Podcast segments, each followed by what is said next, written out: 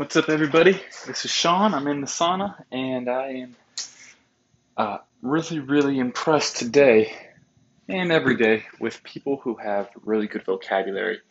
And you know, it's it's just an incredible feat. I was it came to me yesterday because I was watching a a comedy special, and this comedian who you don't necessarily always think of as the, the smart people. I mean, not that they're dumb, but he just he used so many words that I knew the sound of, but not the meaning, if that makes any sense. And I don't know why I cannot do it. You know, I have notes with a bunch of words and I write them down, I look them up, and they just they don't stick. I'm stuck in in the early years of high school vocabulary, which is fine. I can get my point across, but sometimes it's it's tough because I, just associate words with positive or negative and then just kind of go from there and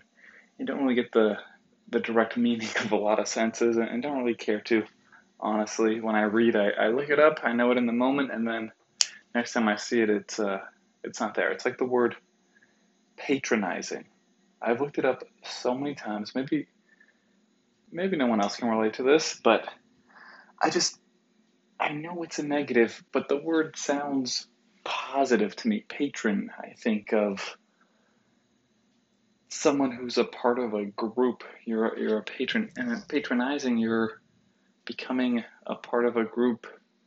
But I, I don't think that's what it means. And I've looked it up. For some reason, it doesn't register. But there's a lot of people out there who make words and sentences sound incredible, and I'm glad that they have a lot more to choose from. Uh, and if you're one of those people, I'm jealous of you. But thank you. I know it can be done, and uh, I'm working on it. So, other than that, stay positive. Have a great rest of your day.